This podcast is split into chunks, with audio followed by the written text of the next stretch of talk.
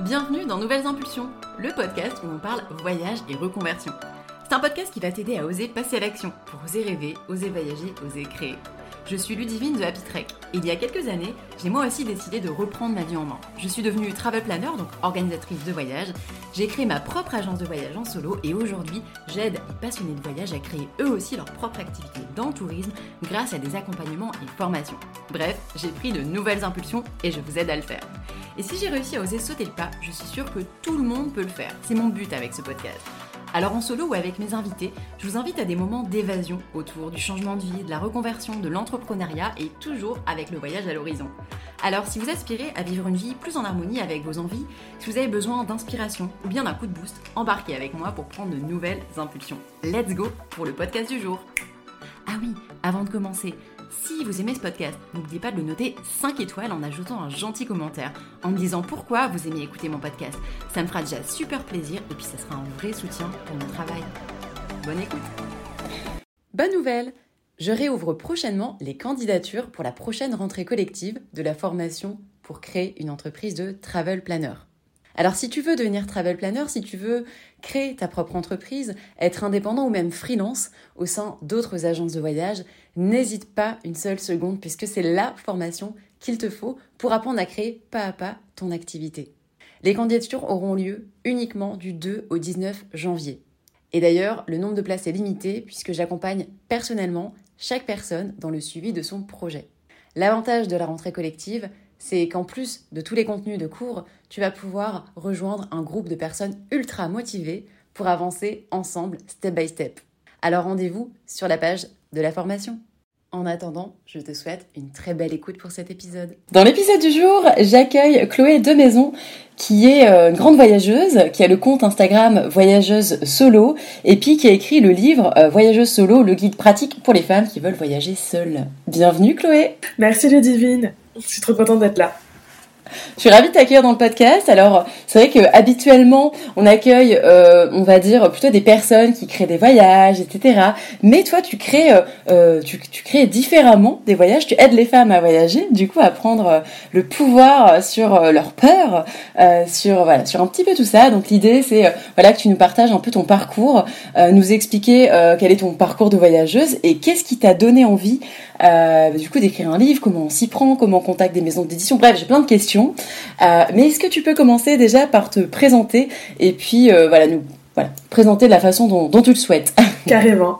Euh, alors bah, moi du coup en fait euh, mon histoire avec le voyage solo elle a débuté bah, il y a, pendant mes études.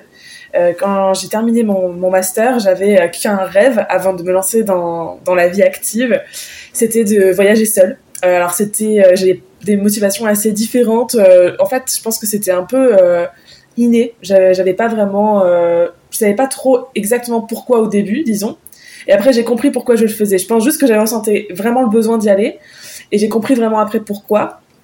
Euh, bah déjà j'avais besoin de me prouver à moi-même que j'étais capable de le faire, j'avais besoin de prendre confiance en moi, euh, j'avais besoin aussi de rencontrer des gens, j'avais besoin de me rencontrer moi-même aussi, c'est beau dis donc. Oui. J'avais vraiment besoin de, d'apprendre à me connaître un petit peu mieux et, euh, et j'étais persuadée en fait je pense au fond de moi que le fait de voyager vraiment seule, ça me permettait, ça m'aurait permis de, de comprendre un petit peu plus qui j'étais. Et puis aussi parce que euh, j'avais déjà euh, voyagé euh, bah, euh, en groupe avec euh, bah, des amis, de la famille, euh, et cetera, avec, euh, avec mon compagnon. Et euh, bah, ça c'est, c'est, c'est, c'est toujours très très bien passé. Mais c'est vrai que euh, parfois, quand on voyage à plusieurs, on peut être frustré de ne pas vouloir faire exactement ce que l'on veut parce qu'on doit faire des concessions. Et ce qui n'est pas forcément toujours une mauvaise chose, hein, mais euh, c'est vrai que, euh, que j'avais vraiment envie de ne pas faire de concessions. J'avais vraiment envie de voyager, de me faire plaisir, de faire tout ce que j'avais envie et de le faire surtout à mon rythme. C'est-à-dire, voilà, si j'avais pas envie de m'arrêter pendant une journée, je m'arrêtais pas. Si j'avais envie de faire quatre trucs sur euh, trois heures, je le faisais. Si j'avais envie de rien faire dans la journée, je faisais rien. Et j'avais besoin de ressentir ça, en fait. Et, euh, et donc, du coup, après mes études, alors, c'est pas tombé trop au bon moment parce que euh, je suis partie euh, en plein, en, en plein dans l'année deux mille vingt. Donc euh, voilà, le Covid. Au départ, j'avais un beau programme. Je vais partir en Nouvelle-Zélande, je vais partir en Polynésie, au Japon. Bah, finalement, j'ai pas pu faire tout ça. Donc, euh, je suis finalement euh, restée en Europe, là où je pouvais voyager. Et bah franchement, c'était pas si mal, c'était même mieux, je pense, parce que si j'étais partie plus loin, je pense pas que j'aurais vécu le voyage solo pareil. Euh, et donc voilà, je suis partie finalement en Grèce, j'ai fait l'Italie, j'ai fait Malte, et après je me suis arrêtée là parce que c'était la deuxième vague euh, en novembre deux mille vingt et j'ai dû rentrer. Voilà. Mais en tout cas, euh, voilà, c'était un, un super voyage de, de six semaines, je me suis euh, éclatée et, euh, et voilà, j'ai vraiment trop adoré. Et puis, ben, quand je suis rentrée de mon voyage, j'ai plein plein de femmes autour de moi qui me posaient des questions, euh, qui me demandaient, bah voilà, comment t'as fait pour voyager seule? Moi, je me sentirais pas capable. J'en ai très envie depuis longtemps, mais j'ai peur. Puis, je trouve pas le moment de le faire. Je trouve qu'il y a jamais vraiment de bon moment. J'ai mon travail et tout ça. Et donc, bah, au fur et à mesure, je me suis dit, bon, bah, je vais faire un, un document euh, Word où je vais écrire un petit peu toutes mes réponses. Je savais pas trop quelle forme ça allait prendre. Je me suis dit, bon, je vais faire un petit e-book. Et puis, comme ça, dès qu'il y en a qui me poseront des questions, je leur enverrai ce document. Et puis un jour, euh, j'ai eu, euh, j'ai vu sur une publicité sur Instagram euh, de Ulule qui recherchait euh, des personnes qui voulaient euh, porter un projet, euh, enfin des femmes en fait, qui portaient des projets à destination des femmes. Et je me suis dit, bah tiens, j'ai qu'à tenter ma chance, je vais faire le pitch. Et je me suis filmée pendant une minute en train de présenter mon projet de livre en version numérique. Et j'ai été euh, retenue, donc j'ai été lauréate euh, de, de l'appel à projet.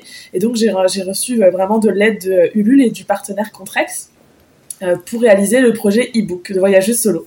Donc on est passé d'un document Word à un, un vrai e-book en fait euh, qui va être commercialisé en auto-édition. Voilà, là c'est vraiment le, le début un petit peu de l'histoire. Le début. Ok, top. Alors du coup, euh, génial. Merci de nous avoir partagé tout ça parce que donc je vois que finalement à la base, tu avais déjà l'envie de voyager. Mmh. Euh, tu voyageais déjà, euh, comme tu nous l'as dit, euh, plutôt en groupe avec ta famille, ton, ton chéri, et cetera. Mais quand tu as décidé de partir, c'était quoi le contexte? T'étais toute seule? Enfin, je veux dire, t'étais célibataire, t'avais mmh. un job. C'était quoi? Ah, très très bonne question. On me la posera rarement d'ailleurs, c'est rigolo. Euh, merci de me la poser. Ouais, en fait, non, j'étais en couple. Euh, j'étais en couple, ça faisait deux ans que j'étais avec mon copain.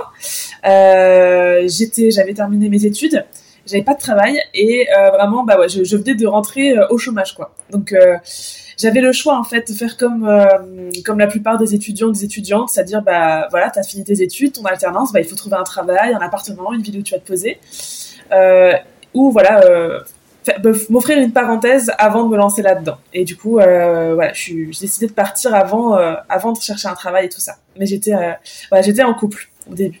Et, et donc, en fait, à la base, attends, tu devais faire quand même la Polynésie, et cetera. C'était un voyage mmh. qui était censé durer combien de temps ? euh, Alors, c'était un voyage qui devait durer trois à quatre mois. Euh, okay. Parce que la, la Nouvelle-Zélande, j'avais prévu d'y partir entre un mois et demi, deux mois. La Polynésie, ouais. un mois. Et le Japon, euh, trois semaines. Donc ouais, c'était, voire même un peu plus, ouais. C'était vraiment un gros, gros, gros voyage.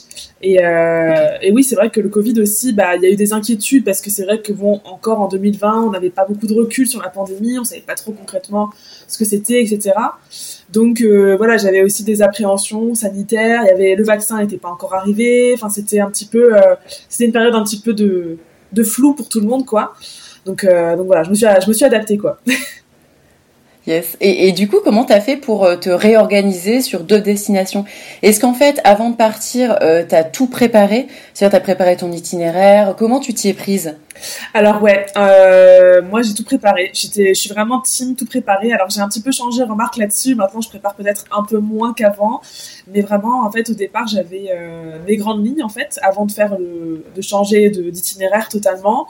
Et là, quand j'ai dû rechanger euh, tout mon programme, là j'ai tout calculé parce qu'en fait il fallait que je sache où dormir, et cetera. Parce que tu avais des protocoles Covid à remplir. Tu devais dire dans quelle auberge tu dormais, et cetera. Donc j'étais un peu obligée de tout organiser euh, au jour le jour. Donc voilà, mais j'organisais vraiment euh, chaque journée, quoi. Je savais euh, le euh, vingt-quatre novembre deux mille vingt euh, où est-ce que j'allais être à telle heure, quelle activité j'allais faire. Je savais que j'allais faire le musée du Vatican à dix heures, euh, que j'allais sortir à quatorze heures et que j'allais faire ça, ça, ça, ça, quoi. Et ouais, j'avais vraiment organisé hébergement, sortie, euh, trajet, euh, tout, tout, tout euh, avant de partir. En mode travel planner. Ah ouais, complètement. Là, vraiment, j'avais pas mis du tout de place à l'imprévu. Euh, j'avais vraiment, vraiment tout planifié, quoi. Et après, mine de rien, j'avais tout planifié, mais il y a des choses qui se sont pas passées comme prévu. Donc, par exemple, tu vois, je me suis retrouvée sur une île dans les Cyclades. J'avais prévu euh, un, un petit hôtel au bord d'une plage. Et en fait, je me suis rendu compte que c'était à neuf heures à pied de la gaffe, enfin, du port, et qu'il y avait pas de taxi, pas de bus, rien. Donc, j'étais obligée de louer une voiture, par exemple. Voilà. Donc, euh, comme quoi, des fois, tu peux prévoir, mais euh, ça se passe pas comme tu veux, quoi. C'est, ouais, c'est pas toujours facile euh, d'organiser quand on connaît pas la destination. Euh, des fois, il y a des choses qu'on pense checker, et puis bon, je comprends euh, complètement. Mais euh, ok, et du coup, euh, bah t'as quand même, euh, donc euh, tu t'as dit à ton mec, euh, bon allez, ciao, euh, je me casse. euh, est-ce que ça a été facile? Est-ce que, que comment tu as fait pour, est-ce que tu l'as préparé un peu? Bon, il savait déjà que tu devais partir ouais. plusieurs mois. Oui. Et comment à la base t'avais fait pour le préparer? Est-ce que c'est quelque chose qui était euh, Euh, difficile à accepter pour lui, euh, mm. euh, pour toi, est-ce que ça a dû, t'as dû te faire violence ou pas? Bah merci de nouveau de me poser cette question parce que c'est vrai qu'on en, j'en parle pas très souvent, euh, mais ça a été un moment un petit peu difficile, c'est vrai. Alors euh, dans notre vie de couple, euh, alors déjà je, c'est vrai qu'on a eu un moment de discussion où où il a fallu que je lui annonce que j'avais envie de partir, sauf que lui avait un, un job, donc lui pouvait pas partir de toute façon. Donc ça, ça il le comprenait bien sûr, parce qu'il pouvait pas prendre deux mois de vacances, trois mois de vacances. Mais par contre, euh, alors il comprenait aussi totalement que j'ai envie de partir toute seule, parce que lui-même était parti seul pendant neuf mois en Australie. Donc lui, il a, il a vécu le voyage solo, il a, il a, enfin ça lui a beaucoup apporté aussi. Donc il était ultra compréhensif là-dessus. Euh, là où il y a eu un moment un petit peu plus difficile, c'est que euh, il m'avait demandé euh, s'il pouvait me rejoindre pendant une semaine ou deux euh, en Grèce.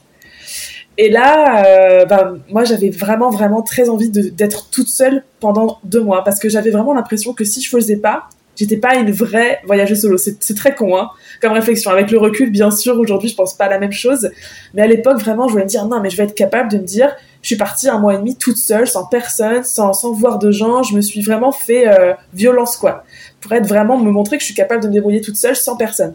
Et euh, alors lui, vraiment, bah, au début, ce qui est totalement normal, il l'a pas très bien pris.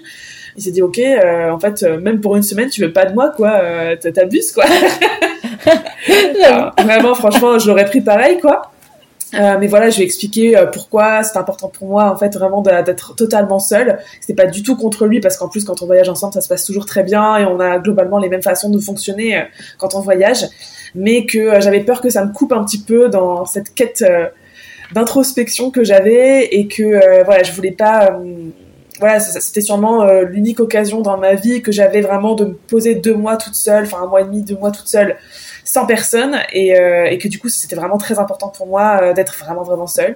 Donc voilà, il y a eu des longues discussions, euh, pas faciles, mais, euh, mais voilà, j'ai, j'ai de la chance euh, d'avoir un, un copain très compréhensif, et c'est vrai que je sais que c'est pas forcément facile euh, d'en discuter avec son conjoint ou sa conjointe mmh. quand on veut partir seule. Ça peut être très, très mal pris, et moi, la première, je, je sais pas comment j'aurais réagi, quoi. Ouais, c'est un peu une prise de risque ouais. par rapport à son couple. Après, je trouve que c'est aussi... Euh... Après, ça dépend comment tu pars. C'est sûr, si tu pars six mois, un an, bien c'est sûr. Ah oui, complètement. Euh, mais bon, ça le fait très bien. Toi, la preuve, il est parti neuf mois. Ouais. Euh, euh, et du coup, tu disais, ouais, c'est une, c'est la seule occasion dans ma vie que je ouais. peux le faire. Est-ce que tu penses toujours ça, ou est-ce que tu penses que finalement, en fait, à quel, enfin, à n'importe quel moment dans la vie d'une femme, si tu t'intéresses aux femmes, aussi d'un homme, finalement, on peut voyager. C'est, c'est quoi ton avis sur la question? euh, Alors non, pas ouf. Enfin, complètement. Aujourd'hui, je pense pas du tout les mêmes choses. Euh, c'est vrai que pour moi. Euh, Ce voyage, je le voyais vraiment comme c'est ton voyage entre tes études et ta, et ta vie professionnelle. Donc euh, c'est maintenant. Après, une fois que t'es lancé, c'est fini. Tu vas devoir tout le temps bosser. Euh, t'auras pas beaucoup de vacances. Ou alors le peu de vacances que t'auras, tu le prendras pour bah, voir ta famille, ton copain, tes amis, tout ça. Et vraiment, voilà, je me suis dit c'est, c'est, c'est, c'est ma dernière chance, quoi. Comme si c'était... Euh, Après, c'était la prison, tu vois. Et après, après c'est la chiante, quoi. Ah comme ouais, tu... grave. Après, faut avoir des enfants et tout. Enfin, comme si vraiment le ouais, chemin était... Hein. Mais totalement. Mais j'étais, j'étais très... Euh, vraiment dans ce schéma, quoi. J'avais vraiment cette vision du schéma euh, classique. Euh, voilà, après, après le voyage, c'était, c'était fini, quoi. Il fallait trouver un boulot, se mettre au travail, et voilà. Et, euh, et finalement, pas du tout, parce que la preuve, j'ai revoyagé seule depuis. Euh, j'ai eu des superbes expériences. Alors, j'ai voyagé seule, mais différemment. Euh, je suis pas partie aussi longtemps en voyage solo. Euh, par exemple, bah, cette année, j'ai beaucoup expérimenté le voyage, le road trip solo. En fait, je dormais dans ma voiture, littéralement. Euh, j'aménageais ma voiture et je partais seule quatre jours, cinq jours euh, en Espagne. Euh, je suis partie en Camargue, euh, voilà. Et c'était une façon de voyager seule très, très différente, mais j'ai adoré. Et je suis partie que quatre, cinq jours, mais voilà. Et, euh, et puis finalement aussi, j'ai adapté mon mode de vie, c'est-à-dire que bah, finalement, après mon voyage solo, je, suis, je me suis lancée à mon compte en freelance, ce qui faisait que je pouvais bien sûr bah, plus facilement euh, adapter mon emploi du temps, Euh, me, me permettre de voyager un peu plus et de, de pouvoir me trouver des moments pour faire ces voyages solo. Donc, par exemple, je suis partie euh, bon, en Polynésie, donc du coup avec mon, mon copain euh, pendant deux semaines. Puis après, j'ai fait San Francisco toute seule pendant une semaine. Donc, euh, donc non, en fait, il n'y a pas de, il n'y a pas de de bons moments, enfin je trouve, enfin oui si, il y a des bons moments pour voyager seul, mais euh, je pense que le bon moment c'est quand on a besoin. C'est-à-dire que j'en parle pas mal euh, souvent euh, quand je suis sur le compte Voyageuse Solo ou dans le livre, je dis souvent, voilà, on attend toujours un peu le bon moment. Le bon moment où quand les enfants ils seront grands, ou euh, ben, quand euh, bah, j'aurai fini mes études, ou quand je vais choisir de finalement quitter mon travail, quand j'aurai une rupture conventionnelle, et cetera. Enfin, et en fait, je pense qu'il n'y a pas besoin d'attendre des années pour faire ce voyage solo si vraiment c'est quelque chose dont tu as besoin. Parce que c'est, c'est, c'est nécessaire, c'est vital presque. Je pense qu'il y a parfois... Il y a des moments où c'est vital de voyager seule, vraiment. J'ai beaucoup de femmes qui m'écrivent et qui me disent « Ben voilà, là, je viens d'être divorcée, je viens de divorcer, euh, je, je suis dans une rupture très difficile, j'ai besoin de partir, c'est, c'est super important pour moi. » Et on n'est pas obligé de partir un mois, deux mois, trois mois, deux semaines. On [S2] Mmh. [S1] Peut partir deux jours, trois jours, comme je l'ai fait là en road trip. Et, et c'est déjà super, quoi. Donc, euh, donc je [S2] Ouais. [S1] Dirais que, ouais, y a, on trouve toujours le moment. Quand on en a vraiment besoin, il euh, n'y a, a, a, a pas besoin d'attendre euh, des années pour le faire.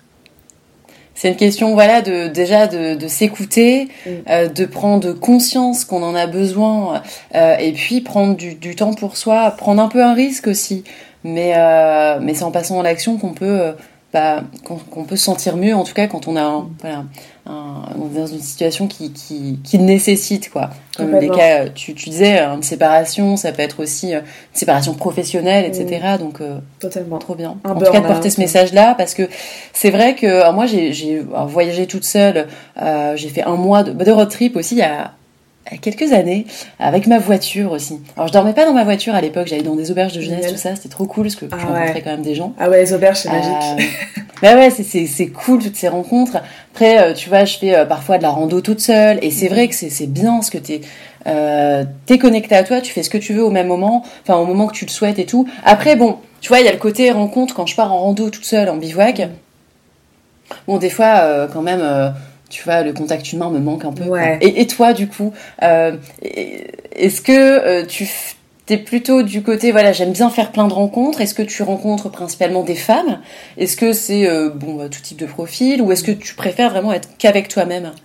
Alors euh, ça, c'est, j'ai beaucoup évolué sur ça aussi entre mon premier voyage solo et les voyages solo que j'ai fait par exemple cette année. Euh, dans mon premier voyage solo, j'étais obsédée par l'idée, il faut que je rencontre des gens, il faut que je rencontre des gens. Je peux pas rester toute seule parce que les premières semaines, ça allait, tu vois, les deux premières semaines, j'arrivais à, à être toute seule, à vivre avec la solitude. Et au bout de deux semaines, ça devenait très compliqué. Et comme tu dis, euh, bah, en fait, t'as besoin d'avoir du contact humain, de parler avec des gens. Euh, Et, euh, et ça me manquait beaucoup et j'étais vraiment... Euh, enfin, tout le reste de mon voyage solo a été vraiment ponctué de rencontres, quoi. C'était vraiment, vraiment super important pour moi. J'étais euh, dans des auberges de jeunesse comme toi, donc j'ai fait pas mal de rencontres. J'ai rencontré quand même euh, quatre-vingt-quinze pour cent du temps des femmes. Euh, après, voilà, j'ai aussi rencontré... Euh, j'ai fait des belles rencontres avec aussi des hommes, mais c'était plus rare. Après aussi, parce que dans les auberges de jeunesse, souvent, j'étais pas forcément dans des chambres mixtes. Enfin, ça m'arrivait peut-être une ou deux fois, donc ce qui faisait aussi, bah, forcément, je voyais plus de femmes que d'hommes. Euh, mais, euh, mais j'ai fait, euh, ouais, je pense que j'ai rencontré plus de femmes que d'hommes, globalement. Et aujourd'hui, je dirais que ça dépend un petit peu du voyage que je fais. Par exemple, en road trip, solo, bah, du coup, tu rencontres presque personne, quoi. Voire, ouais, euh, voilà, difficile. Je crois que là, le der- la dernière rencontre que j'ai faite en road trip, c'était euh, avec un monsieur qui lui-même dormait dans son camping-car, qui s'était garé à côté de moi parce que j'utilise un, un, une application qui s'appelle Camp Fortnite, que tu dois sûrement connaître, voilà. Okay. Et du coup, bon, on a tous un peu les mêmes spots pour dormir. Et euh, du coup, il y avait un monsieur avec son camping-car qui s'est garé à côté de moi et qui avait vu que bah, j'étais toute seule et euh, voilà, il, il voulait s'assurer que tout allait bien et tout. Donc, on a discuté, c'était super chouette, quoi. Mais sinon, euh, donc entre campeurs, entre entre road trippers, je dirais, on, on, on se on se parle, mais euh, voilà, c'est quand même euh, chacun un petit peu euh, veut sa bulle de, de de de sécurité, de solitude, donc on on parle pas forcément beaucoup. Et euh, le dernier vraiment voyage solo que j'ai fait d'une semaine, par exemple à San Francisco, et ben bizarrement, j'avais pas envie de rencontrer des gens, j'avais pas envie de faire l'effort de parler, de c'est bizarre, hein, mais euh, j'avais pas du tout envie, quoi. Je faisais pas d'effort alors que je suis plutôt une personne très sociable, j'ai besoin de parler aux gens. Mais là, vraiment, dans l'auberge de jeunesse, je voulais pas euh, vraiment rencontrer de gens. Alors, j'en ai quand même rencontré une. J'ai rencontré d'ailleurs une Toulousaine. C'est trop drôle parce que du coup... Euh... Tu lui as dit « Ah non, non, non, ah, mais pas. » Ben, en fait, je faisais pas trop d'efforts, tu vois. Je relançais pas les conversations. J'écoutais ce que les gens me disaient. Alors, les Américains, en plus, les Américaines et les Américains parlent beaucoup, beaucoup, beaucoup. Et du coup, bon, bah, tu les écoutes parler pendant dix à quinze minutes. Et puis, bon, bah, c'est plus un monologue qu'un dialogue, quoi. Donc, voilà, je faisais pas vraiment d'efforts euh, pour sortir. On me proposait des sorties, j'y allais pas. Euh, j'avais la flemme, quoi. Parce que j'avais vraiment envie d'être toute seule. Sauf une fois où j'ai rencontré, voilà, une Toulousaine. C'était trop drôle. Enfin, parce que du coup, bah, on habitait toutes, toutes, les, toutes les deux à Toulouse et tout ça. Et là, on a, on a partagé une journée ensemble. C'était génial. Mais sinon, le reste du temps, ouais, j'aimais bien être toute seule. Donc, je dirais que ça dépend un petit peu du voyage et de, du mood dans lequel je suis. Tu peux l'adapter. Ok. Top. Et ben du coup, euh, merci pour tous ces partages. On va euh, passer un peu plus sur le côté euh, projet, entrepreneuriat. Ouais. Euh, alors tu nous as expliqué que tu avais vu, tu as participé à, une, à un appel à projet de Ulule, qui est une plateforme de crowdfunding. Donc euh, les euh, auditeurs qui ne connaîtraient pas encore ce que c'est, ça permet euh, de récolter euh, euh, des fonds. Euh, contre une contrepartie euh, du coup pour pouvoir monter un projet.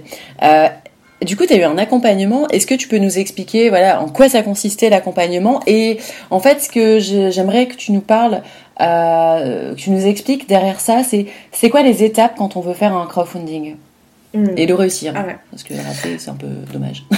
Oui, c'est vrai, c'est vrai. Alors c'est vrai que le, la campagne de crowdfunding c'est euh, assez stressant.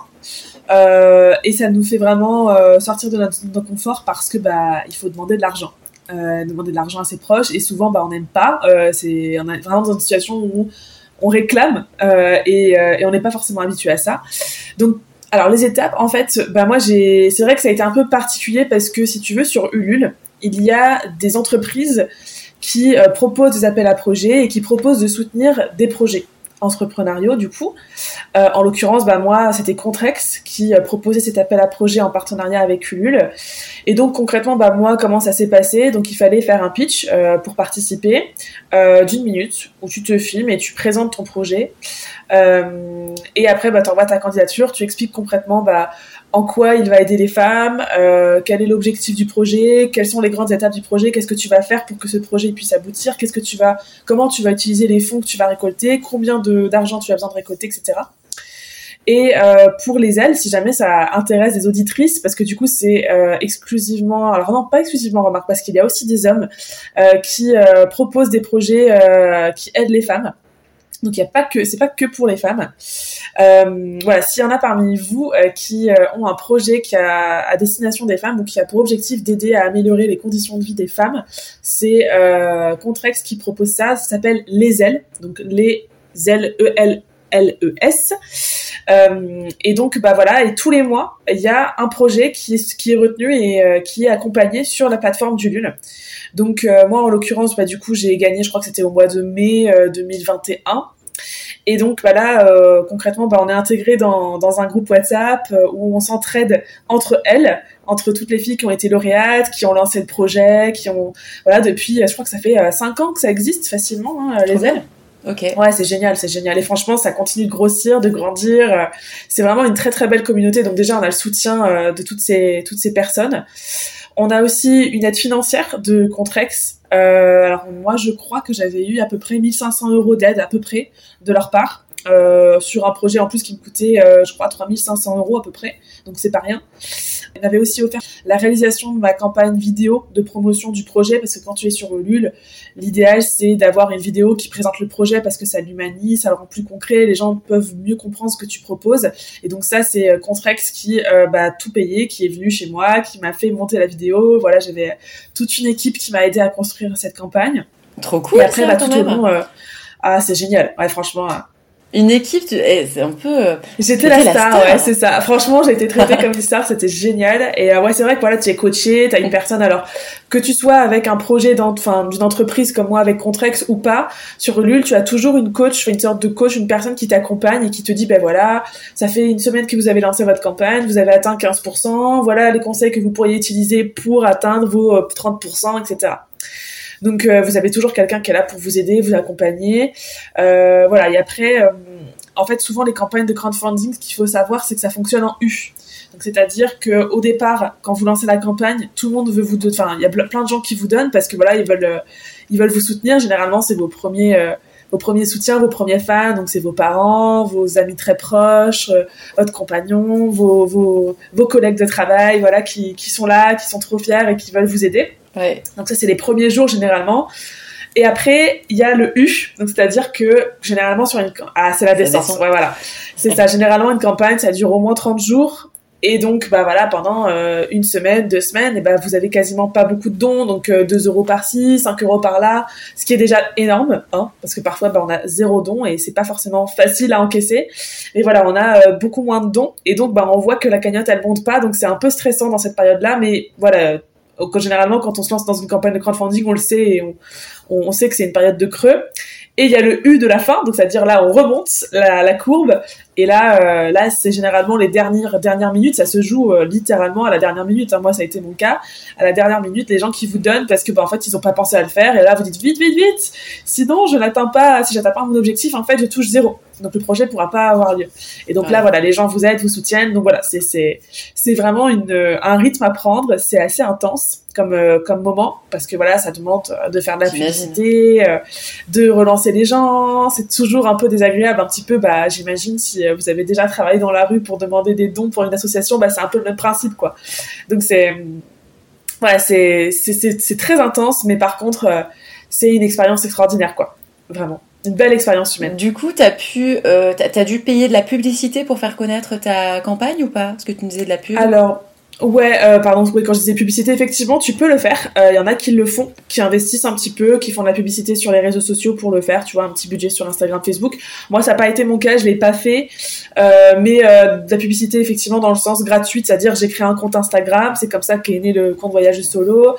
Euh, j'ai euh, publié régulièrement sur mon compte, j'ai euh, animé, en fait, la communauté des donateurs. En fait, dès qu'il y avait des gens qui donnaient, voilà, je les invitais à nous suivre euh, pour bah, eux-mêmes partager autour d'eux, c'est-à-dire bah voilà, merci beaucoup d'avoir donné, c'est énorme. Voilà, si vous pouvez partager autour de vous, franchement, ça serait génial, ne serait-ce que de le faire connaître. Si tout le monde donne un euro, euh, ouais. euh, deux euros, bah ça va super vite en fait. Euh, pas besoin de donner cinq euros, même dix euros. Enfin, c'est, c'est un ou deux euros. Si tout le monde le fait, ça va très vite. Donc euh, voilà, il y a c'est, tout cet effort de communication derrière en fait qui prend beaucoup de temps. Parce qu'à la base, t'avais en fait. Euh... T'avais quoi comme communauté? T'avais pas d'Instagram? T'es partie... Euh, c'est quoi les, les personnes? T'avais combien de personnes à qui parlait ton projet euh, autour de toi au début? Alors au début, bah, vraiment euh, mes proches, donc euh, mes parents, euh, mes grands-parents, mes tantes, mes oncles, mes cousins, mes cousines, euh, euh, mon copain, les collègues de mon copain, les copains de mon copain, mes amis, bien sûr, euh, les amis de mes amis. Et en fait, ouais, ça... C'est, c'est vraiment ces gens-là euh, qui ont été mes premiers donateurs. Et après, sur la okay. plateforme Ulule aussi, euh, bah, il y a des gens, en fait, enfin, on est... C'est un il y a une mise comme... en avant. Ouais, exactement. C'est un peu comme okay. Google, s'il y en a qui connaissent un peu comment fonctionne le moteur, le S E O et tout ça. En fait, bah, plus il y a de gens qui donnent, plus vous êtes actifs dans votre campagne, plus vous allez publier des news. En gros, les news, c'est des petits messages que vous mettez sur votre campagne pour dire, ben voilà, on a atteint les trente pour cent, ou alors aujourd'hui, ben voilà, je suis en train d'écrire le premier chapitre, ou euh, aujourd'hui, on a validé la couverture avec l'illustratrice, voilà, histoire de montrer que le projet, il, il est vivant, en fait, et qu'il est en route. Okay. Et en fait, plus bah, tu vas faire vivre ta page, plus Ulule va pousser euh, ta page dans l'algorithme.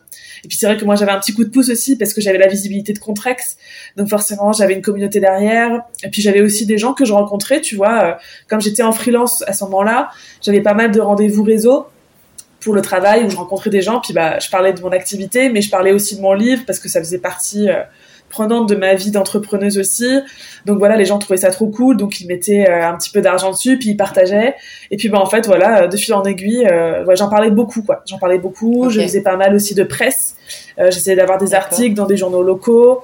Euh, je travaillais pas mal dans des espaces de coworking aussi, donc j'en parlais autour de moi. Tous les réseaux que je connaissais, tous les groupes que j'avais, groupe Slack, groupe WhatsApp, groupe Facebook, tout, tout y passait. On t'a appelée la harceleuse. Totalement, littéralement, littéralement. Euh, clairement, je m'en cache pas. Non, mais c'est super important, tu vois. Ouais. Euh, moi, je forme des personnes pour devenir euh, travel planner, pour créer leur entreprise de travel planner. Mmh. C'est ce que je leur dis. Au début, il faut... Euh, il faut harceler son entourage. Ouais. Alors, bon, évidemment, euh, de façon subtile, mais tu t'as rien sans rien. Et je trouve ça super euh, ce que tu nous partages, parce qu'en fait, t'avais pas de compte Instagram, t'avais ton réseau, t'avais que ton réseau, mais t'avais tout ton réseau, en fait. Et tu l'as fait d'une superbe manière. Euh, et, et du coup, dis-nous, à la fin, combien t'as réussi à récolter? J'interromps l'épisode pour te partager une information super importante. C'est bientôt la rentrée collective de ma formation pour créer une entreprise de travel planner. Les candidatures seront bientôt ouvertes, du deux au dix-neuf janvier seulement. Le nombre de places est limité à un petit nombre d'élèves puisque je propose des accompagnements personnalisés en plus de la formation. Alors si tu veux créer ton entreprise de travel planner, ne passe pas à côté de cette opportunité de rejoindre ma formation collective parce que ce sera vraiment l'occasion pour toi d'intégrer un groupe, d'être dans une dynamique et puis de lancer ton activité pas à pas. Allez, je t'en dis pas plus et je te laisse reprendre le podcast. Alors du coup, moi j'ai récolté trois mille cinq cents, un peu plus de trois mille cinq cents je crois, trois mille neuf, quelque chose comme ça. Euh, donc c'est trop cool et c'est, euh, et c'est vrai que bon après, il euh, y a... Alors, ce qui est pas facile dans la campagne de crowdfunding aussi, c'est euh, aussi les pas les a priori, mais les idées reçues qu'on peut avoir aussi, tu vois. C'est-à-dire que par exemple, ouais. euh, bah moi à un moment donné, j'ai beaucoup stagné à trois mille euros. Euh, et tu te dis putain, mais il reste plus grand chose. mais, je, mais les gens en fait se disaient oh bon voilà, il doit trois mille euros, elle a soixante-quinze pour cent, quatre-vingts pour cent de sa campagne. Bon bah elle va y arriver, tu vois. Ça sert à rien que je mette, tu vois. Et j'avais un peu ça euh, vers la fin. Parce que ce qui se passe, c'est que si t'atteins pas le montant, ouais. c'est pas débloqué en fait. C'est zéro, tu touches rien. Ah ouais. Donc c'est un peu stressant. C'est con. Ouais, c'est con parce que tu touches rien en fait. C'est soit, c'est tout ou rien. Et du coup, pourquoi tu mets pas un, par exemple, est-ce que tu peux mettre mille euros, tu vois, au moins tu sais que tu peux atteindre, parce que c'est pas ça la ouais. technique. Tout à fait. Tout à fait. Bah en fait, euh, Ulule te, te conseille en fait d'abord de mettre un premier palier qui va être euh, atteignable et en tout cas ce palier. Voilà, qu'est-ce que tu as au minimum besoin pour que le projet soit réalisé. Donc moi, en l'occurrence, comme c'était un e-book, bah, j'avais surtout besoin euh, du budget pour l'illustratrice, la graphiste, et euh, pour euh, acheter un petit budget pour, euh, pour faire les... Do- les, les, les faire les, les gars, les petits... Euh... En fait, euh, on offre... Ouais. Les petits goodies, en fait, ouais, que tu fais, les contreparties, voilà. En fait, euh, quand on fait, bah, tu l'expliquais très bien tout à l'heure, en fait, quand on, les gens donnent, alors soit ils font un don libre, donc ils donnent l'argent qu'ils veulent, deux, trois euros, dix euros, quinze euros, soit ils peuvent aussi euh, faire un don et en échange, ils ont une contrepartie. Donc, par exemple, bah, moi, je proposais mon livre en échange, bien sûr. Donc, pour quinze euros, bah, tu avais le livre et ton nom dans le livre, dans la partie remerciements. Pour vingt euros, tu avais le livre plus une petite carte postale, et cetera. Donc j'avais besoin ça, d'un petit ouais. budget aussi forcément pour produire les cartes postales. Voilà. Donc ça après petit conseil parce que c'est l'erreur qu'on fait beaucoup, c'est qu'on veut faire plein de contreparties, plein de trucs super cool, des tote bags, des machins, mais en fait ça coûte cher aussi et ça faut l'inclure dans la campagne. Donc euh, il vaut mieux faire des petites contreparties, voire des contreparties qui demandent plus du temps que de l'argent. Par exemple une séance de conseil de dix minutes ou quinze minutes pour t'aider à organiser ton voyage solo par exemple ou euh, un livre dédicacé ou euh, voilà, euh, l'invitation à un événement, voilà, des choses comme ça, euh, qui sont déjà un petit, peut-être un peu plus personnelles aussi. Euh, donc voilà, il y avait tout ça à prévoir dans le budget. Et, euh, et voilà, donc ça, euh, ça c'est à prévoir. Puis il faut prévoir les impôts, la commission aussi de la plateforme. En l'occurrence, ouais. généralement, c'est huit pour cent. C'est-à-dire que Ulule, KissKissBankBank, et cetera, ils prennent huit pour cent bah, pour, les, euh, bah, pour les frais de fonctionnement, et cetera. Ok, super. Bah, franchement, ça permet de voir un peu plus clair sur comment ça fonctionne. Tu disais tout à l'heure, tu parlais de préjugés sur le crowdfunding. Euh, le préjugé, je pense, il peut, il peut aussi être là sur est-ce qu'en fait mon projet euh, peut être euh, intéressant pour une campagne de crowdfunding. Euh, moi, au début, quand j'ai lancé euh, Happy Trek, en fait, il y a, y a plusieurs personnes qui me disaient hey, pourquoi tu fais pas du crowdfunding. J'étais là, ouais, mais. Euh... Enfin, tu vois, je me disais bah non, en fait, euh, pour vendre des voyages, je comprends pas pourquoi les gens. Et en fait, finalement, j'ai vu d'autres projets, euh, notamment GreenGo. Euh, je sais pas si tu connais la plateforme d'hébergement euh, voilà, éco-responsable. Euh, j'ai interviewé fait. l'un des cofondateurs, Guillaume, c'est l'un des premiers épisodes du podcast. Ils ont fait une campagne de crowdfunding. Euh, et c'est vrai que du coup, en voyant ça, je me disais, ah ben en fait, on a parfois des barrières à faire, euh, à aller pas forcément demander l'argent, mais un peu quand même. Euh, tu mmh. vois, sur, ouais, bah, c'est ouais. pas un projet euh, qui est adapté parce que je sais pas, c'est pas un projet solidaire ou ceci ou cela, alors qu'en fait, mmh. euh, bah, il y a tout à y gagner parce que c'est l'occasion de se mettre le coup de pied aux fesses en faisant une campagne de com, à, en allant euh, euh, demander euh, à ses proches, et cetera. Ça fait connaître le projet et, euh, et en plus, on récolte de l'argent. Donc, euh, bon, pourquoi ne pas le faire ? Donc, trop Totalement. cool en tout cas. Euh, petite question sur, tu nous as dit euh, que tu avais contacté la presse. Euh, comment tu as fait pour t'y prendre ? ouais. Alors, sachant que, bon, toi, la com, c'est ton métier, mais euh, bon, c'est peut-être pas forcément le métier de tous nos auditeurs et auditrices. Ouais, alors c'est vrai que, euh, en fait, je pensais avoir euh, plus de temps euh, pour euh, contacter euh, des médias, des journaux locaux, et cetera. Finalement, en fait, ça prend énormément de temps de relancer constamment, constamment, constamment. Il n'y a pas plus tard qu'il y a quelques mois. En fait, je l'ai fait aussi quand le livre est sorti en version papier, du coup, parce que là, on a parlé de la version e-book, mais le livre est sorti en papier, yes. Il a été édité par une maison d'édition. On en parle après. Et c'est vrai. et, et voilà, c'est vrai que là, du coup, j'ai relancé aussi euh, une deuxième fois les médias. Euh, pour pas du tout la même type de communication, mais voilà, j'ai regardé en fait un petit peu euh, les médias qui m'intéressaient, donc euh, en l'occurrence bah, c'était euh, les journaux locaux, euh, à l'époque j'étais sur Agen, donc euh, je contactais un petit peu les locaux, les radios locales, euh, voilà, les, euh, les magazines euh, qui parlaient euh, des actus de la ville, euh, j'ai, euh, j'ai, voilà, j'essayais au maximum de contacter ça, et puis bizarrement, euh, ceux que je contactais répondaient pas forcément toujours. Mais par contre, ceux que je ne contactais pas me contactaient pour me pour me pour me demander en fait, bah en fait, ce, ce, par exemple, tu vois, euh, là, c'est quand le livre est sorti en version papier, j'ai eu euh, une, j'ai, j'ai Marie Claire euh, Voyage, non Femme Actuelle, pardon, Femme Actuelle Voyage, voilà, qui m'a appelée spontanément et qui m'a dit bah voilà, on voudrait faire un article sur vous et voilà, bon voilà, c'était pas prévu, c'était génial. Après, j'ai Trop eu bien. aussi le magazine Flow, je sais pas si euh, si ça te parle, oui. c'est, voilà, pareil, yoga. voilà, c'est ça, tout ce qui est yoga, bien-être, euh, créativité, et cetera. C'est un magazine que j'adore en plus. Mais pareil, euh, j'ai une, une abonnée qui me dit « Ah, en fait, je t'ai vu dans le magazine Flow. » J'ai dit « Ah bon ? Génial !» Et en fait, ils m'ont, ils ont recommandé mon livre dans, dans le magazine. Donc après, en fait, parfois, c'est un petit peu, comment dire, spontané. C'est-à-dire qu'on euh, entend parler de vous euh, par un biais, par un autre, souvent par les réseaux sociaux. Bah, moi, c'est ce qui m'a fait connaître un petit peu aussi. C'est-à-dire que bah, les techniques, c'est de mettre des hashtags. Il y a plein de gens qui disent que les hashtags, c'est mort. Moi, je suis pas d'accord avec ça. Parce que la preuve, ça a marché pour moi. J'ai trouvé ma maison d'édition comme ça. J'ai trouvé euh, des, euh, des médias qui, m'ont, qui ont parlé de moi grâce aux réseaux sociaux. Euh, j'ai, j'ai financé ma campagne de crowdfunding grâce aux réseaux sociaux et aux hashtags. Donc, euh, donc voilà, le hashtag n'est pas mort, c'est encore en vie et ça fonctionne. et, euh... bah, sinon, il les enlèverait, hein. Enfin, exactement. Ça n'a pas d'utilité. Tout euh... à fait, tout à fait. Et, euh, et voilà, bah, du coup, ouais, c'est de fil en aiguille comme ça que c'est venu un petit peu euh, de manière euh, un peu spontanée de, de la part des médias.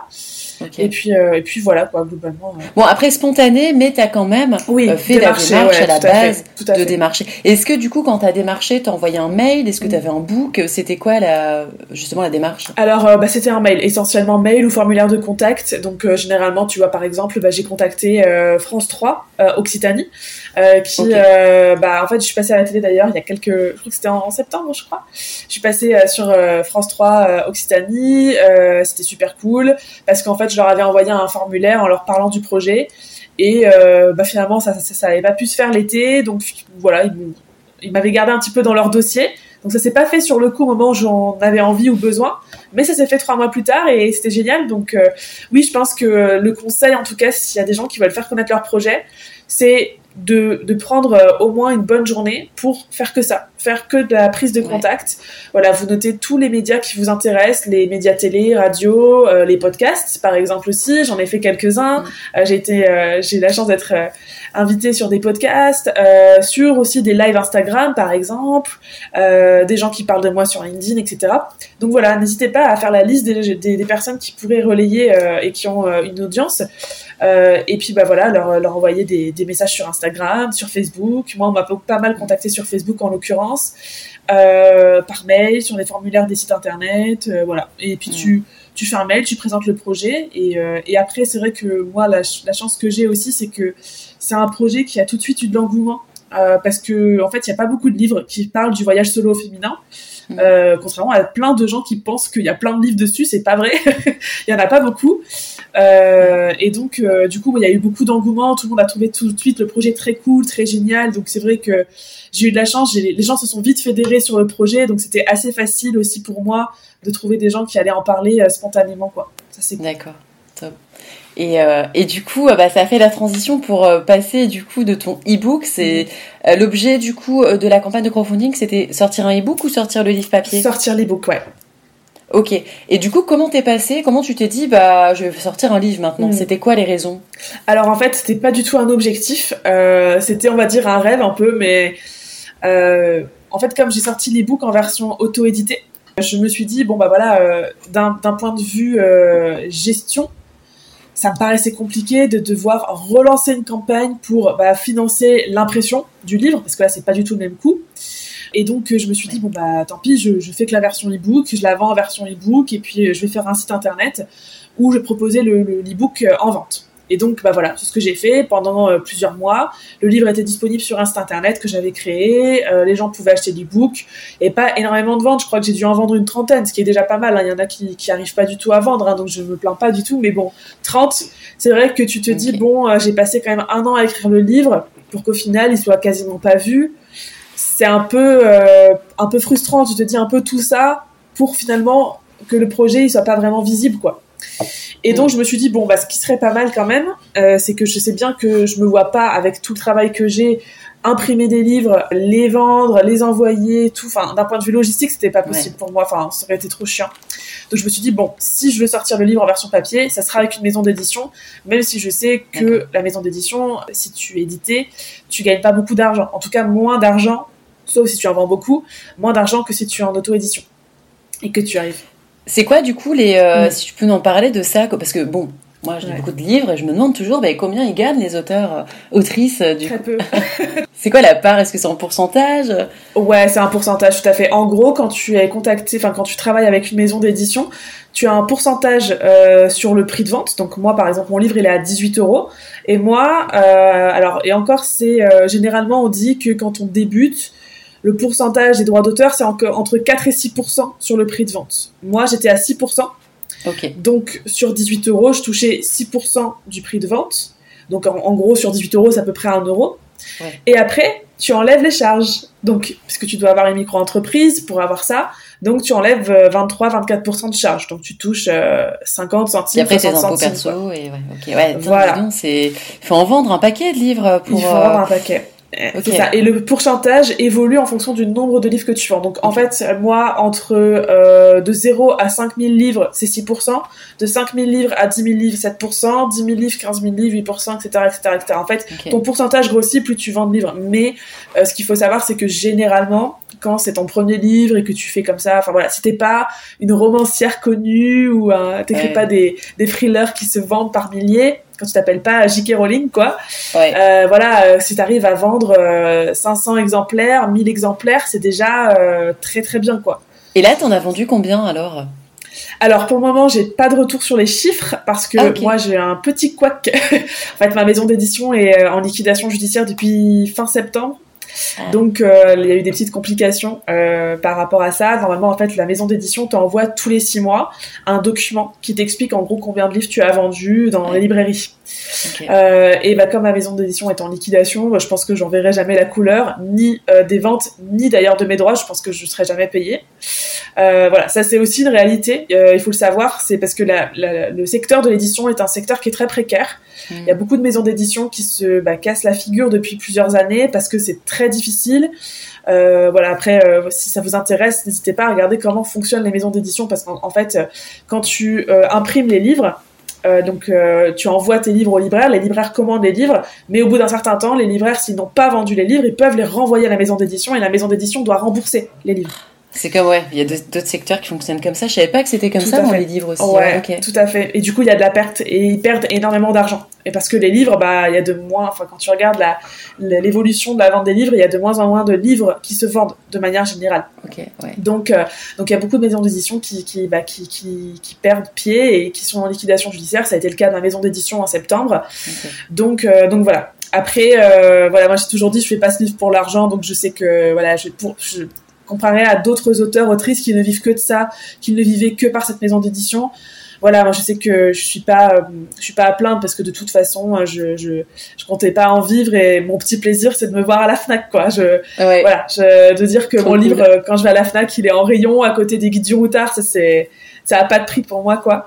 Donc ouais. voilà, un petit peu comment ça fonctionne. C'est un milieu particulier. Euh, on peut aussi très vite se faire avoir euh, quand c'est euh, son premier livre, qu'on a une maison d'édition. Moi, ça a été mon cas parce que du coup, j'ai démarché aucune maison d'édition. C'est la maison d'édition qui m'a trouvée euh, par Instagram. D'ailleurs, euh, qui m'a dit bah voilà, on t'a trouvé sur Instagram, on trouve ton projet trop cool.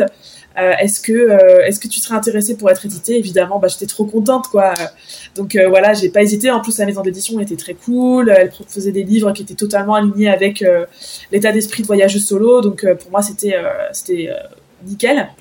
Et voilà, puis après, bon, bah, y a eu des aventures, des mésaventures. Pendant un an, ça a été euh, un petit peu euh, chaotique euh, parce que c'était très compliqué. La maison d'édition était en redressement judiciaire. Enfin bon, c'était très compliqué, mais le livre est sorti.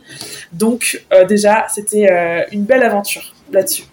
Et du coup, alors cette aventure, elle a commencé finalement avec ton projet de voyage. Ouais. Donc, alors, t'es partie en voyage, quoi, en, en mai, juin deux mille vingt quand Ouais, je suis partie en, entre septembre et novembre deux mille vingt, ouais, tout à fait. Septembre deux mille vingt. Finalement, c'est un projet qui avait commencé avant parce que tu devais partir ailleurs. C'est quand ouais. vraiment le début du projet ? Quand est-ce que tu te dis « je veux voyager solo » ? Je pense que c'était euh, pendant ma deuxième année de master. J'ai fait des, des études assez intenses parce que j'ai commencé avec une prépa lettres. Alors, ceux qui ont fait Hippocagne, vous connaissez. Voilà, c'était, euh, j'ai vraiment l'impression pendant cinq ans d'avoir mis ma vie entre parenthèses. Je pense comme beaucoup d'étudiants, d'étudiantes. Euh, voilà, tu fais, euh, tu fais ta prépa, tu fais ta licence, tu fais ton master, machin, pour avoir un boulot et tout. On te dit que tu vas gagner euh, des milliers d'euros et en fait, pas du tout. Et c'est vrai que je pense que j'ai pris un coup de mou aussi quand j'ai commencé à regarder les, les offres d'emploi avant de, de finir mon master et que je voyais que, en fait, il n'y avait pas beaucoup de boulot et que les peu de boulot qu'il y avait, ça ne me correspondait pas du tout. Et je me suis dit, bon, tout ça pour ça, quoi. Et, euh, et j'ai vraiment eu un gros coup de mou, quoi. Et c'était quelle, quelle année, du coup ? En deux mille vingt aussi. Ah oui, ok, c'était ouais. deux mille vingt. En Parce deux mille vingt, que du coup, ouais. Euh, ouais, ça t'a pris... Et là, le, le livre, il a été publié quand ? euh, En juillet deux mille vingt-trois.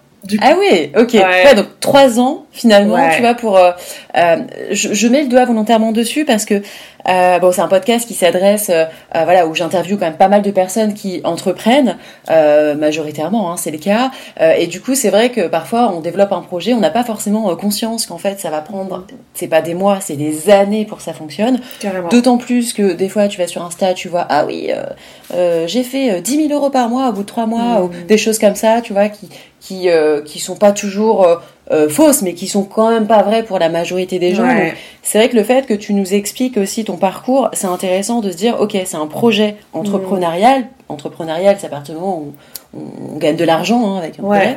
Euh, et ben ça se fait pas en, en deux mois, en trois mois. Il y a des étapes mmh. en fait d'évolution. Donc, euh, qu'est-ce que toi tu retires, euh, si je sais pas, il y a deux trois euh, clés euh, que tu voudrais euh, partager de cette expérience, de cette aventure entrepreneuriale, mmh, ouais. ça serait quoi ? Ah, c'est une bonne question, une question difficile, mais une bonne question. Euh, bah, déjà, euh, effectivement, je voulais rebondir sur ce que tu viens de dire. En fait, euh, c'est vrai que au départ, ce, ce projet, en fait, il, je trouve qu'il a grandi. Je savais pas exactement où je voulais aller, c'est-à-dire que je sais qu'il y a, quand tu, quand tu veux te lancer dans un projet entrepreneurial, par exemple, moi au départ, je voulais monter une entreprise. Littéralement, là, je, finalement, je me suis lancée en freelance, donc c'est encore autre chose, c'est un long débat. Euh, est-ce que quand on est freelance, ouais. on est entrepreneur ou pas? Euh, mais, euh, mais voilà, enfin, je, je sais que souvent, quand on veut, euh, quand on se lance dans un projet entrepreneurial, on a plein de rêves, plein d'envies. C'est vrai que pour voyager solo, en fait, moi, ça a pas, ça s'est pas passé comme ça. C'était plutôt en mode, euh, bah, Voilà, euh, j'ai, je monte étape par étape sans vraiment savoir trop où j'allais. Ça, j'ai vraiment ouais. eu des, des opportunités qui se sont montrées, qui sont venues à moi et qui ont fait que c'est devenu un projet. Alors voilà, après, par contre, euh, voyager solo, ça reste un side project, comme on dit pour moi, parce que ça me prenait... Bon oui, ça m'a pris beaucoup de temps dans, quand je l'ai écrit, parce que pendant un an, voilà, j'ai, j'ai travaillé de dingue pour écrire le livre, parce qu'il fallait que je le livre... Euh, au mois de mai deux mille vingt, deux mille vingt et un. Donc euh, voilà, j'avais quelques mois pour l'écrire, il fallait que ça, ça se produise. Mais c'est vrai que j'avais quand même mon activité de freelance à côté euh, qui me rémunérait. Euh, donc euh, mmh. je dirais que peut-être le premier conseil, euh, si vous avez vraiment un projet qui vous plaît, qui vous donne envie, mais que vous, savez, vous avez peur de ne pas en vivre ou... Euh, voilà, vous, c'est, c'est souvent dans les projets créatifs comme ça, bah, typiquement l'écriture, hein, l'écriture de livres, euh, c'est typique. Euh, là, par exemple, moi, je me lance dans la poterie, donc rien à voir. Euh, mais je sais que, bah, avant de vivre de tes créations, bah, ça prend un temps de dingue. Et ben, c'est ok aussi de prendre un travail à côté, un travail alimentaire ou, ou du freelancing, ou de trouver une activité qui va vous rémunérer dans un premier temps, qui va vous aider à être en sécurité, qui va vous aider à bah, vous nourrir tous les jours, à avoir un, un, un toit sur la, sous la tête, enfin sur la tête, pas sous la tête. euh, voilà, c'est... Un job un... alimentaire, du coup, qui permet de développer tout le projet fait. Qui tient à cœur. Tout à fait. Ouais. Moi, je pense que je suis vraiment partie là-dessus et je vois, tu vois, encore aujourd'hui, c'est encore le cas avec euh, la poterie, et cetera. Je pense que euh, que c'est important aussi quand on entreprend euh, d'avoir une sécurité parce que souvent on se dit bon bah il suffit de tout plaquer, euh, je vais euh, démissionner et puis bah voilà bah ça c'est bon ça va ça va y aller. Bah non, comme tu dis, avant de gagner de l'argent, ça prend du temps. Euh, ça arrive pas toujours ouais. tout de suite, et il faut s'assurer quand même qu'on ait les fonds pour pouvoir tenir le coup, quoi. Alors ça peut être, quand on fait une rupture conventionnelle, ça peut être le chômage, comme ça a été mon cas, hein. Moi, Voyageuse Solo, je l'ai écrit, j'avais des aides chômage, donc ça m'a aussi permis euh, de pouvoir vivre, puis j'avais mon activité de freelance à côté, donc c'est ce qui m'a permis d'écrire le livre. Euh, mais voilà, je pense qu'il faut ouais. aussi, euh, c'est moins glamour que ce qu'on dit souvent, effectivement, dans les posts Instagram, les posts LinkedIn, et cetera. C'est pas très glamour à dire, ouais. mais il euh, n'y a aucune culpabilité à avoir, aucune honte à avoir de prendre un job alimentaire à côté pour pouvoir faire votre projet entrepreneurial. Et dans un an, peut-être dans moins de temps, hein, dans un an, dans un an et demi, dans six mois, bah vous pourrez en vivre. Mais euh, c'est OK. Enfin, je pense que ça, c'est vraiment le, le conseil, je trouve, imp- important. Il y a des gens qui en parlent, mais je trouve euh, qu'on n'en parle pas souvent quand même.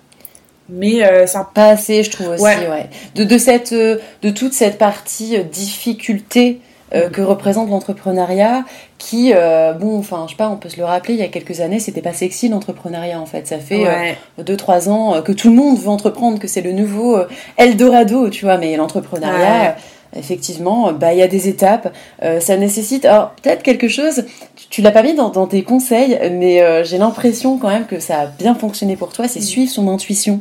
Ouais. Euh, tu t'es écouté en fait, t'as fait ce que t'aimais, et finalement quand on fait ce qu'on aime, ben, mm. on le fait avec plaisir, on peut y passer des heures, des mois, et en fait c'est ça qu'il faut pour développer un projet. Carrément. Euh, en, entre autres, hein, et l'argent et puis plein de choses. Totalement. Et euh, donc je sais pas, euh, je, je me suis permise de rajouter Totalement. un de conseils, euh, mais euh, c'est très bon conseil. Qui... Tout à fait, je te rejoins là-dessus. C'est vrai que l'intuition ça a énormément marché, et euh, je pense que euh, un peu comme quand tu voyages seul. Tu attires ce que tu es et ce que tu, ce que tu transmets. C'est-à-dire que euh, en voyage solo, souvent, bah, toutes les filles que j'ai interviewées, et cetera, me disent, mais en fait, euh, si tu souris, si t'es avenante, si, si t'es OK et que t'as, on, que t'as envie de rencontrer des gens, les gens vont venir à toi. Tu resteras jamais toute seule. Et c'est vrai, je suis d'accord avec ça. Alors, il y a des cas exceptionnels, forcément. C'est sûr que si t'es en road trip toute seule dans ta voiture ou que tu fais du camping sauvage, bon, bah, t'as quand même pas beaucoup de chance de rencontrer des gens. Donc, bien évidemment, ça dépend des conditions. Mais voilà, si, si t'as l'attitude, euh, si t'as l'envie, si t'as la passion, ça va venir tout seul. Tu vas être l'aimant à ça, en fait. Et euh, bah là, ça a été le cas aussi pour le livre. Je trouve que le parallèle entre mon voyage solo, l'expérience que j'ai du voyage solo et le livre, elles sont totalement corrélées, en fait, parce que bah, le livre, ça a été pareil. C'est-à-dire que, bah, au départ, voilà, je me suis dit, bon, on vise euh, pas la lune, hein, on fait un projet, on va faire un e-book, je vais l'auto-éditer, parce que de toute façon, j'ai jamais écrit de livre de ma vie, donc personne me connaît, je vais pas essayer de faire des trucs de ouf. Voilà. Et, euh, et bien sûr, au fond, moi, j'avais quand même cette envie de, de le faire en version papier. Euh, et puis, bah, finalement, bah, le livre est sorti et j'étais trop contente. Et puis, bah, après, la maison d'édition m'a contactée. Puis après, on a publié le livre. Et, et en fait, je pense que c'est venu de fil en aiguille parce que aussi, euh, bah, ça devait se passer, en fait. Ça devait se produire. Et, euh, et je pense que quand on est à, la, à sa place, quand on est au bon endroit, quand on a vraiment envie, Euh, de faire quelque chose qui nous tient à cœur, quand on fait vraiment les choses avec le cœur. C'est très cliché de dire ça, je suis désolée, mais c'est vrai. Je pense que les choses viennent... Euh... Enfin, la plupart du temps, je pense euh, que les choses viennent euh, toutes seules à toi, quoi. Je, je pense. Ouais, c'est ça. Alors, je dirais, euh, c'est pas que ça vient plus mmh. facilement, mais c'est que comme c'est quelque chose qui te mmh. plaît, bah, tu fais plein d'efforts. Toi, tu nous as expliqué, t'as déployé quand même énormément mmh. d'efforts. Euh, bah, tu vois, déjà, bon, voyager toute seule, t'as fait la prise de risque, t'as dû quitter ton mec, enfin, pas quitter ton mec, oui. mais lui dire, écoute, je vais être off et tu ne viendras pas me voir, ok, même une semaine, je ne veux pas te voir ouais. pendant X temps parce que c'est mon aventure. Déjà, un, c'est une prise de risque parce qu'il y en a plein qui le font pas. Et moi, la première, enfin, euh, franchement, par le passé, euh, ouais, bon, maintenant un peu moins, mais tu vois, par le passé, euh, j'ai dit non à des voyages parce que j'étais avec des mmh. gars et franchement, je le regrette parce que, bon, après, ma vie est comme ça et c'est très bien. Mais, mais tu vois, il y a plein de femmes qui osent mmh. pas le faire, plein de hommes peut-être qui osent pas le faire aussi, mais donc ça c'est une prise de risque. Euh, et après tu vois t'as, euh, t'as quand même postulé à la campagne Ulule, euh, tu l'as gagné, euh, t'as été accompagnée, euh, t'as euh, harcelé ton entourage, je rigole avec oui, ça, mais vrai, voilà. Euh, tu vois, je veux dire, et tout ça, bah, en fait c'est pas venu tout seul. C'est parce que tu faisais un truc qui te plaisait et du coup, bah, tu le faisais avec plaisir, ça se voyait, tu rayonnais et les gens voulaient t'aider et à la fin, bah, ça marche. Et, et c'est vrai qu'on a tendance à dire « Ah, bah, en fait, ouais, bon, c'était facile, j'ai rien fait. » Ouais, non, mais... Enfin, euh, mm. bon, là, tu vois, pareil, je, je reparle de moi sur ça, mais pareil, moi, je, j'ai, j'évolue sur ma vie pro, et des fois, je dis à mon mec « Ouais, mais c'était facile. » Il me fait « Non, mais attends, tu vois pas, en fait, tout ce que tu fais. » Et je suis là, ah ouais, mmh. c'est vrai, tu vois. Et on se rend pas compte, en fait. Ouais. Et, et tout ça pour dire aux ouais. auditeurs, auditrices qui nous écoutent, quand on, si vous voulez vous lancer dans un projet ou si vous êtes en train de lancer un projet en plein développement et que vous êtes peut-être au bout de votre vie, eh ben, bien, faut pas lâcher quand on y croit. C'est normal que ça ouais. prenne du temps. C'est absolument mmh. normal. Non, mais c'est clair. Donc, euh... tu l'as très bien résumé. Tu vois, spontanément... Euh... tu me l'aurais pas dit, j'aurais pas fait gaffe au fait que j'avais réduit les efforts ouais. que j'avais fait, parce que je le fais de manière très inconsciente, mais, mais merci de, de le souligner, c'est vrai que oui, finalement j'ai fait quand même pas mal de trucs. Bravo, franchement, c'est, c'est génial quoi, et continue comme ça, c'est, c'est trop bien. En tout cas, en plus moi je te vois, je te vois sourire, heureuse, et ça c'est trop cool. Trop cool, ouais, c'est chouette. Euh, alors du coup, euh, si on veut échanger avec toi, euh, mm. c'est sur Instagram j'imagine, est-ce qu'il y a d'autres ouais. biais? Oui, bah alors sur Instagram, sur le compte euh, Voyageuse Solo, euh, j'essaye d'être le plus réactif possible. Je sais qu'en ce moment c'est un petit peu compliqué, mais euh, s'il y a des femmes qui veulent voyager seules, qui euh, ont besoin de conseils, euh, qui ont peur la plupart du temps de, de se lancer, euh, qu'elles ont juste besoin d'un petit coup de pouce, faut pas hésiter à me faire un message, un vocal ou un écrit. Alors moi je suis un peu la reine des vocaux, je sais que c'est très chiant, je suis désolée, mais voilà, j'adore. Euh, si je peux donner des conseils, euh, franchement c'est avec grand grand grand plaisir. Euh, donc oui, Instagram. Après, euh, bah, je crois que c'est essentiellement Instagram. Après, si jamais sur le côté professionnel, sur la partie entrepreneuriale et tout, vous avez des questions et que vous n'êtes pas trop Instagram, vous pouvez me contacter sur LinkedIn aussi, c'est Chloé Demaison. Et, euh, et pareil, c'est avec grand plaisir si vous avez envie de vous lancer euh, dans une campagne du crowdfunding, dans le freelancing, dans... Eh ben, voilà, s'il y a besoin d'un petit peu de soutien, euh, c'est avec grand plaisir que, que je répondrai à vos questions. Parce que du coup, bon, on n'en a pas parlé, là on arrive à la fin de l'épisode, mais du coup, toi, ton, ton métier, c'est tu es euh, communicante ? Community manager ou... Ouais, je suis social media manager. Okay. Ouais, c'est ça. En gros, euh, je m'occupe de toute la partie stratégique euh, des réseaux sociaux des entreprises. Donc, par exemple, voilà, si euh, elles veulent se lancer sur les réseaux sociaux ou qu'elles sont déjà sur les réseaux sociaux puis qu'elles veulent se développer, bah, je les aide stratégiquement à, à choisir tel ou tel réseau social, à gérer le planning éditorial, euh, voilà. D'accord. En gros, c'est ça. Est-ce que tu as une spécialité euh, euh, est-ce qu'il y a certaines entreprises, euh, un type d'entreprise ou mmh. un secteur d'activité sur lequel tu préfères travailler ? Oui, alors généralement, je travaille plutôt avec les entreprises à impact, j'aime bien dire à impact, mais voilà, qui sont généralement dans l'écologie, dans le social, et cetera. Ça, ça veut dire c'est mon cœur de métier, mais il m'arrive aussi de travailler avec d'autres types d'entreprises euh, qui sont, par exemple, dans le recrutement, euh, qui sont euh, dans, dans, dans la formation. Euh, donc, euh, donc voilà, je, j'ai, c'est vrai qu'au départ, j'étais très ciblée sur la R S E, okay. mais euh, voilà, c'est mon cœur de métier, mais je ne fais pas que ça. D'accord, voilà. Top. Bon, bah écoute, merci beaucoup, Chloé, d'avoir répondu euh, par la positive. Merci à toi. À cette invitation d'échanger ensemble. Je suis ravie aussi euh, voilà, de, d'en savoir plus sur ton parcours, que tu nous l'aies partagé avec le cœur. Et puis, bah, n'hésitez pas à aller voir euh, ce que fait Chloé. Bon, on peut quand même acheter encore ton livre. Ouais, bah, c'est dommage. Oui, toi, tout à fait. Peut-être ouais, ton ouais. e-book, c'est mieux. Ah non, t'as plus le e-book, du coup. Il n'y a plus l'e-book. Ah ouais. Non, ouais, le, le livre est encore en, en rayon. En fait, les librairies l'ont encore, c'est juste que d'ici quelques mois, s'il n'y a plus de livre en rayon, bah, on ne pourra plus le recommander. Donc, c'est ça. Mais le livre est toujours D'accord. en librairie. Bon, bah voilà, allez acheter le livre. On espère quand même que Chloé touchera euh, un peu. Peut-être. C'est et, possible. Euh, top. Et bah écoute, merci Chloé, je te dis à bientôt et puis à bientôt à toutes et à tous. Merci à toi, Ludivine. J'espère que cet épisode vous a plu. Si c'est le cas, hop, allez ajouter un cinq étoiles et un commentaire. Et si vous pensez qu'il peut aider d'autres personnes, partagez-le autour de vous aux personnes qui ont elles aussi besoin d'inspiration et qui aiment voyager. Vous voulez travailler dans le tourisme pour faire de votre passion un vrai métier, pour avoir enfin un job qui a du sens pour vous, pour voyager plus souvent ? Rendez-vous sur happy trek point f r pour découvrir mes offres de formation spécialement conçues pour les entrepreneurs et futurs entrepreneurs du tourisme. Psst, mon organisme est certifié Qualiopi depuis juillet deux mille vingt-trois. À bientôt.